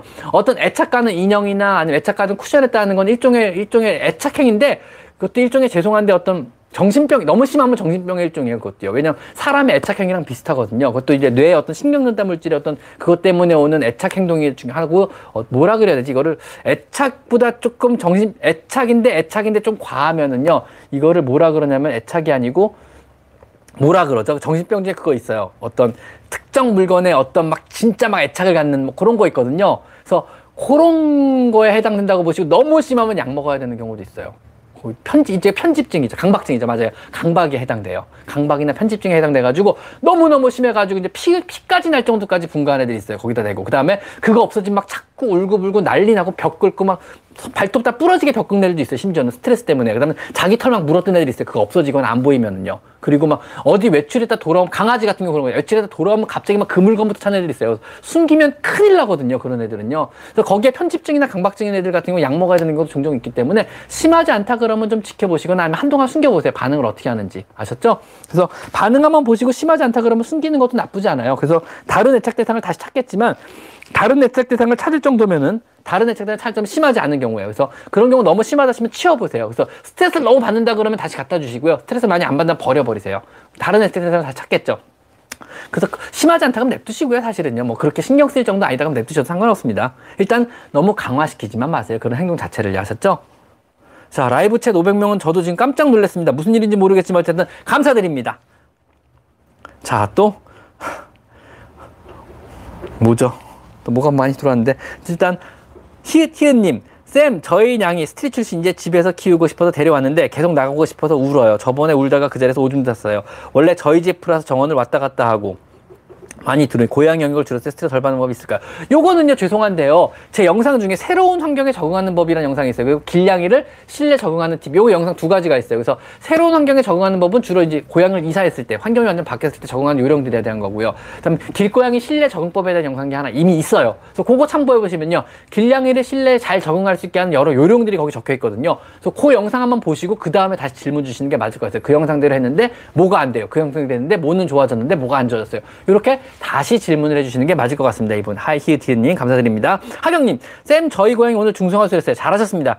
칠 개월 수컷인데 지혈이 잘 안 돼서 병원에 사로 입원하면 상태를 보기로 했는데 걱정되네요. 요거는 걱정하지 마세요. 일단은 혈관 자체가 그렇게 큰 혈관들은 아니니까요. 대부분 지혈이 잘 됩니다. 뭐 큰 문제는 아니고요. 그 다음에 거기 그 부분 지혈이 안 되는 경우가 뭐 큰 혈관이나 주요 메이저 혈관들은 아니기 때문에 조금 조금 방울방울 묻어나온 거고, 대부분 하루면 좋아집니다. 절대 걱정 안 하셔도 됩니다. 아셨죠? 엑스레이상에서 약간 크다. 그 다음에 심, 어, 엔티프로비엠피, 즉, 심, H, 어, 고양이 심장병 검사 키트상, 키트상에서 음성이다. 이러면 좀 지켜만 보세요, 그냥요. 그리고 제 생각에는 한 일, 이 년 있다가 다시 한번 엑스레이 찍어오고, 그때도 신비대가 보인다 그러면 그때 엔티프로비엠피 검사 한 번만 다시 해보시든가요. 정 불안하시면요, 고양이가 두 살이 넘었을 때 고양이 심장 초음파 한번 해보세요. 그래서 심장 초음파 하면 대충 나오고, 저, 정확하게 나오거든요. 그래서 잘하시는 분한테, 잘하는 병원에, 잘하는 분한테, 전문적으로 심장만 보시는 병, 보는 병원들도 있거나, 아니면 전문적으로 심장만 보는 전문 선생님이 따로 계세요. 뭐 큰 병원 가면 따로 그, 아, 초음파실에 하루 종일 앉아서 심장만 보는 분들이 있거든요. 이분들이 보시면은 정확하게 볼 수 있어요. 그러니까 정 불안하시면 두 살이 넘었을 때 심장 초음파 한번 보실 걸 권장드릴게요. 이거는요. 자, 또 뭐가 있나 볼까. 여러분 다시 한번 워워, 제발 워워. 힘들어, 힘들어, 힘들어. 슈퍼챗, 어, 슈퍼챗 오늘 그만. 힘들어. 오늘 그만. 나 답변 못 할겠어. 오늘 힘들어요. 잠깐만요. 잠깐만. 아니, 이게 내가 지금 좋아서 웃는 게 아니에요. 진짜 농담이 아니고. 사실 슈퍼챗을 뭐 내가 쓰는 게 어차피 아니고, 여기 전달해 주는 건데. 근데 너무 힘들어. 나 천천히 재밌는 얘기도 하고, 사실 솔직히 말할게요. 저 천천히 재밌는 얘기하고, 여러 가지 질문 받은 것 중에, 어, 이 주제 재밌네 하고, 그 주제에 대해서 풀어가고, 이런 거 되게 시간도 잘 가고 재밌고 좋은데, 이게 질문 답변 너무 힘들어요. 막 진땀이 나요. 근데 슈퍼챗으로 질문을 쓰면 이게 답변을 안 할래, 안 할 수 없거든요. 이게 해드려야 되는 거거든요. 안 그러면 내가 사기꾼이 된 것 같아가지고, 너무 힘들어요. 그래서 꼭 해주셔야 되는데. 어쨌든, 쿠키서리 캐스토리. 이분도 자주 질문해주시는 분입니다. 자주 오시고요. 고맙습니다. 찐 구독자님 한 분이시고요. 수컷. 첫째 수컷과 둘째가 모두 개냥인데, 애교가, 둘, 둘째가 애교가 많, 둘째가 애교가, 어, 암컷 애교가 더 많아요. 신기하다. 보통 수컷 애교가 더 많거든요. 합사도 잘 되고 그루밍도 하는데, 둘째가 저한테 애교를 부리거나 할 때가 넘어갔다. 질문이 뭐였죠? 둘째가 애교를 부리거나, 갑자기, 이게, 아, 이게 그거구나. 슈퍼챗에서 쏘면 갑자기 화면이 휙 넘어가 버리네요. 그쪽으로. 오. 한 번씩 자리를 뺏고 자기 자리를 차지해요. 애교를 부리거나 붙어자면 한 번씩 자리를 뺏고 자기 자리를 차지해요. 둘 다, 둘 다 이뻤는데 첫째한테 어떻게 해줘야 될까요? 자, 요거 아주 재밌는 주제예요, 사실은요. 이게 뭐냐면 고양이 사회에 대한 얘기 잠깐 해볼게요, 제가요. 고양이도 사회를 구성해요. 사회를 구성한다는 의미는 뭐냐면요, 우두머리가 있다는 얘기예요. 그 고양이가 우두머리가 고양이 평등한 게 아니어서 이런 질문들 하는 거 있어요. 고양이도 사회를 형성합니다. 사회를 형성한다는 의미는요, 거기에서 수피리어, 우두머리가 있고요, 우두머리 밑에 있는 애가 있어요. 즉 영역권에서 어른이 있고 어른 밑에 있는 애가 있어요. 근데 재밌는 게 뭐냐면요, 이 서열이, 서열이라는 게 존재해요. 사회를 형성하려면 서열이 있잖아요. 강아지의 사회는 엄격해요. 사람의 사회도 비교적 엄격해요. 뭐 나이 순이든 회사에서 어떤 부장, 과장 이런 식으로 나가잖아요. 군대에서도 계급이라는 게 있잖아요. 사회는 분명히 사람의 사회는 엄격한 서열 사회가 맞아요. 아무리 평등하다 주장해도 서열 사회가 맞아요. 사회 자체는요. 강아지 사회는 서열 사회가 맞아요. 왜냐면 열 마리 강아지가 있으면 서열이 다 정해져요. 서열이 중간에 애매해지면 싸워서 서열을 다시 정해서 만들어요. 그래서 일 등, 이 등, 삼 등, 사 등, 오 등, 육 등, 칠 등, 팔 등, 구 등, 십 등 밥 먹는 순서, 자리를 잡는 순서, 사람한테 쓰다듬 받는 순서, 사람한테 간식을 받아 먹는 순서, 모든 게 정해지고 이게 엉망이 되면 또 싸워서 다시 잡아요. 고양이도 사회가 있기 때문에 서열이 있어요. 근데 고양이의 서열이 조금 재밌는 게 뭐냐면요, 굉장히 느슨한 사회를 형성해요. 그래서 힘이 세다고 서열상 우위가 되지는 않아요. 대체로 등치가 큰 수컷이 서열상 우위가 되는데 그게 힘으로 정해지는 것도 또 아니에요. 좀 애매해요. 근데 그 서열도요, 먼저 먹는 서열은 꼭 아니에요. 예를 들면 좋은 자리를 차지하는 서열은 있어요. 이 자리는 내 거고 찜 이런 게 있어요. 먹을 땐 또 바뀌어요. 먼저 먹는 애는 또 다른 애예요. 그리고 더 재밌는 건요, 주인한테 사랑받는 서열도 따로 있어요. 바꿔 말하면 얘 둘은 서열이 아마 있는 거예요. 저 주인한테 사랑받는 서열이 있는 거예요. 주인한테 사랑받는 서열이 있는데 만약에 주인한테 사랑받는 서열은 사나가 우위예요. 얘가 밑이고요. 근데 얘가 얘를 먼저 사랑해주고 이뻐해줬어요. 그럼 얘는 당연히 화를 내겠죠. 그럼 얘는 얘한테 짜증을 낼 수밖에 없어요. 서열상의 왕따를 시키거나 서열상의 우위로 얘한테 짜증을 낼 때 그런 막 그것 때문에 많이 생겨요. 그럼 이때 해주는 건 뭐겠어요? 이때 주는 건요, 당연히 우두머리를 더 이뻐해줘야 되는 게 맞아요. 그러면은 얘가 얘를 덜 괴롭히게 돼요. 그리고 우두머리가 원하는 위치에 먼저 재워주셔야 돼요. 왜냐하면 주인을 찜하고 주인에는 서열의 우인 얘거든요. 그렇다고 그 집에서 서열의 얘가 무조건 위다, 그건 아니에요. 그냥 주인에 대한 서, 상위 서열권은 얘가 주장했을 뿐이에요. 그래가지고 사나가 주인에 대한 상위 서열권을 주장한 거예요. 집사에 대한 상위 서열권. 집사는 내 거다 냥 이래버린 거예요. 그러면은 차상위가 되겠지 얘는요. 근데 내가 얘를 더 이뻐해주면 얘는 당연히 얘한테 화를 내. 주인한테 화를 못, 집사한테 화를 못 낼 수 없으니까요. 잠잘 때도 오른쪽 어깨는 내 거다 냥 이러고 얘는 서, 선언을 한 거죠. 그러니까 존중을 해주시면은 평화가 유지됩니다. 근데 그 서열을 뒤바꾸려고 얘를 더 이뻐해주시거나 얘를 더 존중해줘 버리면요, 얘는 붕 뜨잖아요. 그럼 둘이 싸움이 시작되는 거예요. 그때부터요. 친하게 지내는 싸움을 일으킨 요령은 간단합니다. 그래서 서열상 우위를 주장하면 얘를 무시해버리면 싸움이 시작되는 거니까 무시하시면 안 돼요. 즉 집사에 대한 서열상 우위를 얘가 주, 주장한 거예요. 그럼 얘를 더 이뻐해 주시면 해결이 됩니다. 거꾸로 얘를 더 이뻐해 주시면 안 돼요. 얘가 얘를 괴롭힌다고 얘를 이뻐해 주면 안 된다고요. 그럼 큰일 난다고요. 얘가 얘를 괴롭히면은요, 괴롭힘 당한 이유를 분석해가지고 아, 이쁨 때문에 그런다면 얘를 이뻐해 주는 게 맞아요. 문제 아시겠죠? 자, 그 다음에 애들이 싸울 땐 또 별개의 문제예요. 애들이 싸우는데 그게 뭐 주인의 사랑 때문에 싸우는 게 아니고 다른 문제로 싸운다 그러면은요, 그러면은 당하는 쪽을 이뻐해줘야 되는 거 맞아요. 당하는 쪽을 더 맛있는 걸 많이 주고, 당하는 쪽을 막 사냥 연습을 시켜줘가지고 당하는 쪽에 자신감을 심어줘야 되는 게 맞아요. 그래가지고 당하는 쪽 어른을 그러니까 싸 때리는 쪽을 달래주는 게 아니고 그러지 마 왜 그래로 달래는 게 아니고 당하는 쪽을 달래고 이뻐해주고 더 사냥 연습을 시켜가지고 자신감을 심어줘가지고 파이트백 맞서 싸우게 해주면 싸움이 없어져요. 그때부터요. 그래서 그런 방법은 맞는데 이럴 때는요, 그렇게 하셔야 돼요. 아셨죠? 자, 덱스의 유미, 유미님. 덱스의 유미님 감사합니다. 덱스터는 제가 참 좋아하는 미드인데 덱스는 상관이 없군요, 생각해보니까. 자, 신하, 신, 신, 신, 신사히로님? 신사히로님? 신사히로님 또 넘어갔다. 신사히로님 거 읽어주려 했더니 또 넘어갔다. 에이, 힘드네요, 오늘. 사십육 분. 오늘, 오늘 좀 기다려줘요. 십사 분 뒤가 힘들어. 집에 갈래. 나 집에 가고 싶어요. 집에 가고 싶다.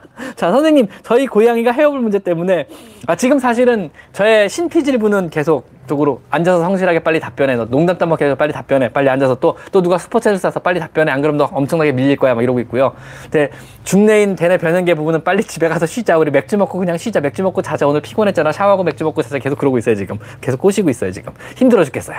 자, 선생님, 저희 고양이가 헤어볼 때문에 고생을 좀 많이 하고 있는데요. 헤어볼 문제 때문에 일 년에 한 번 스케일링하는 시기가 와서 스케일링을 하며 마취하는 김에 몸을 빡빡이로 미용을 할까 하는데 스트레스 받지 않을까요? 하지 마세요.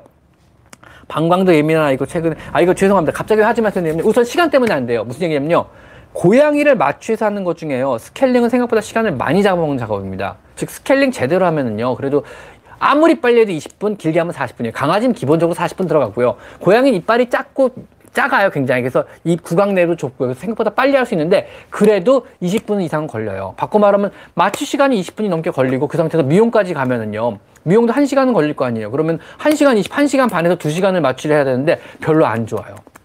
무슨 얘기냐면요. 마취가 안전하냐 부주, 뭐, 불안전한 이 문제가 아니고요. 마취는 대체로 안전해요. 전제 조건은 뭐냐면요. 한 시간 이내에 마취를 얘기하는 거예요. 경험상 한 시간 이내 마취는 대체적으로 안전합니다. 큰 문제 안 일어나요. 한 시간 이내 마취에서는요. 근데 마취 시간이 길어지면요. 갑자기 기하급수적으로 확 마취 위험도가 올라가기 시작해요. 즉 마취가 안전하다 불안전하다니 어떤 마취약으로 어떤 선생님이 어떻게 경험 많은 선생님이 혈액검사 결과를 보고 지표를 보고 안전하게 마쳤냐 이거 중요하지 않습니다. 무슨 얘기냐면 모든 사람이 그건 당연히 본인 거예요.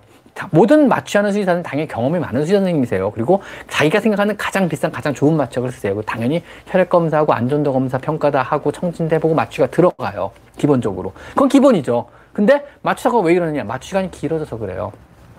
고양 어떤 경우에도 한 시간이 넘는 마취 저는 자제, 저희 병원은 자제랍니다. 그리고 큰 병원에서 한 시간이 넘는 수술을 해야 되니까 하시겠죠. 근데 대신 마취를 모니터링하는 선생님이 옆에 딱 붙어 있어요. 그런 경우는요. 그래서 마취를 계속 모니터링하고 가스 마취를 하면서 모니터링상에 문제가 있으면 바로 마취 깨울 준비를 하고 있는 거예요. 한 시간 이상의 마취에서는요. 당연하게. 근데 미용은요. 마취 모니터링이 안 되세요. 뭐 심전도기 꽂고 마취 미용을 할 수는 없잖아요. 그래서 스케일링 후에 미, 마취, 미용까지 하는 거 반대입니다. 저희 병원 같으면 불가능한 일입니다. 큰일 나는 일입니다. 불가능합니다. 스케일링만 하고 마취 바로 깨웁니다. 저희는요. 그리고 미용도 미용만 하고 바로 깨웁니다. 그래서 물론 미용할 때도 두근두근 하면서 미용실 옆에 제가 서 있습니다. 항상 문제 생기면 부르라 그러고요. 그래서 마취는요. 시간이 길어지면 위험할 수 있다는 거. 그래서 긴 시간보단 짧은 시간에 마취는 한 시간 이내 마취 안전합니다. 한 시간이 넘는 마취 하지 마세요. 위험합니다. 그리고 한 시간이 넘는 마취할 정도로 큰 시술을 받아야 되는 상황이라면요.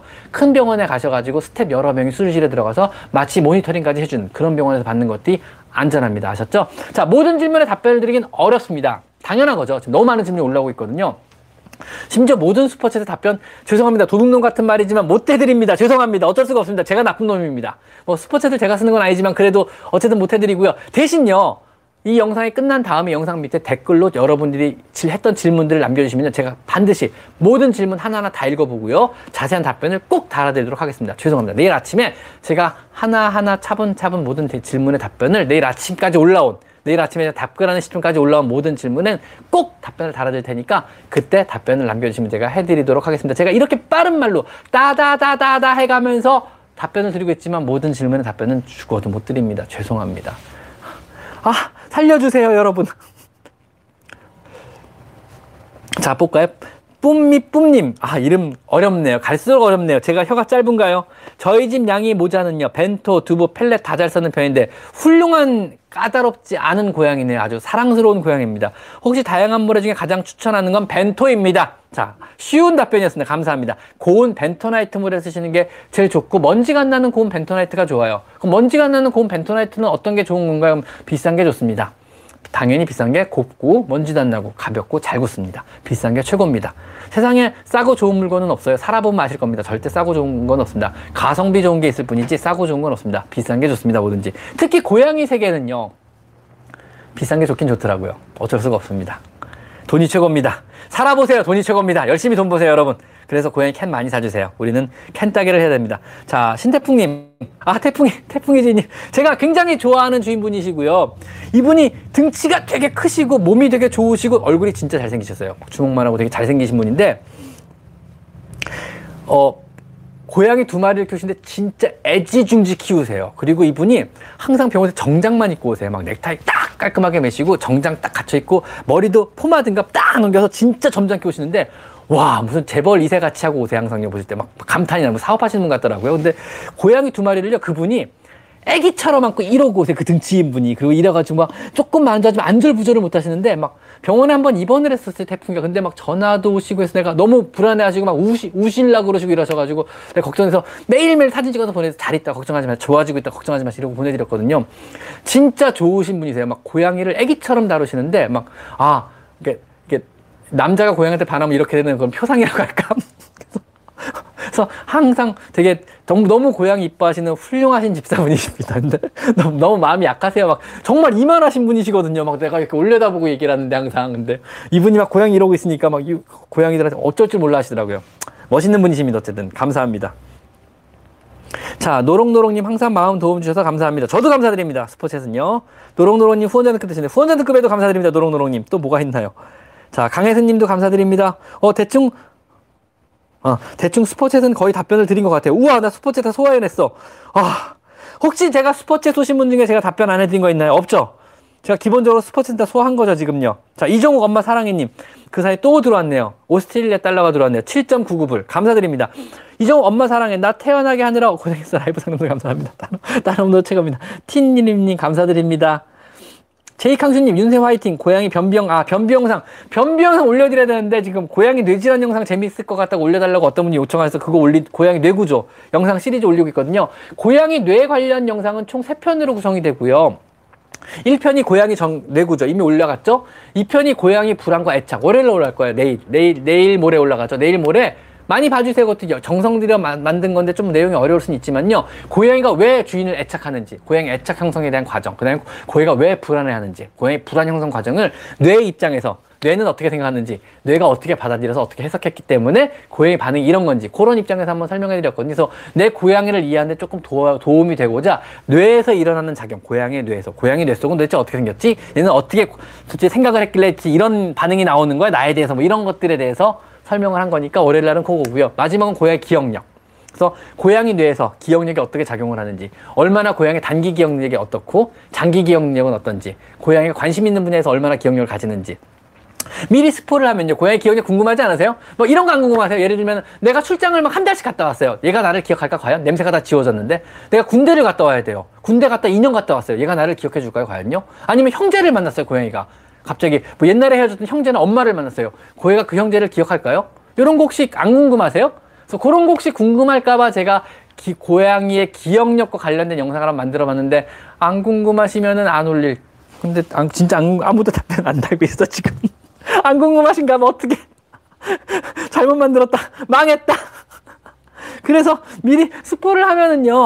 고양이의 기억력에서 일단 고양이는요.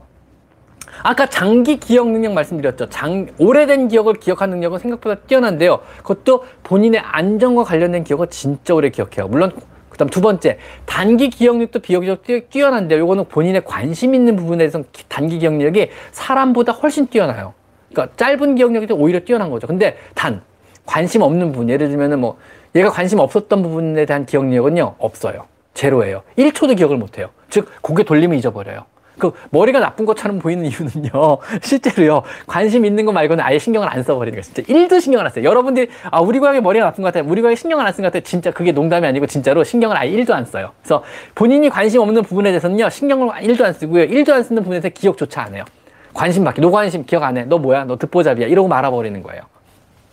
그래서 실제로 고양이가 관심 있는 먹이나 안전에 관련된 기억력은 뛰어난 반면에 나머지는 기억을 아예 안 해요. 그러니까 못하는 게 아니고 안 하는 건데 하고자 맘먹으면요. 강아지보다 뛰어나고 사람보다 뛰어나다 그래요.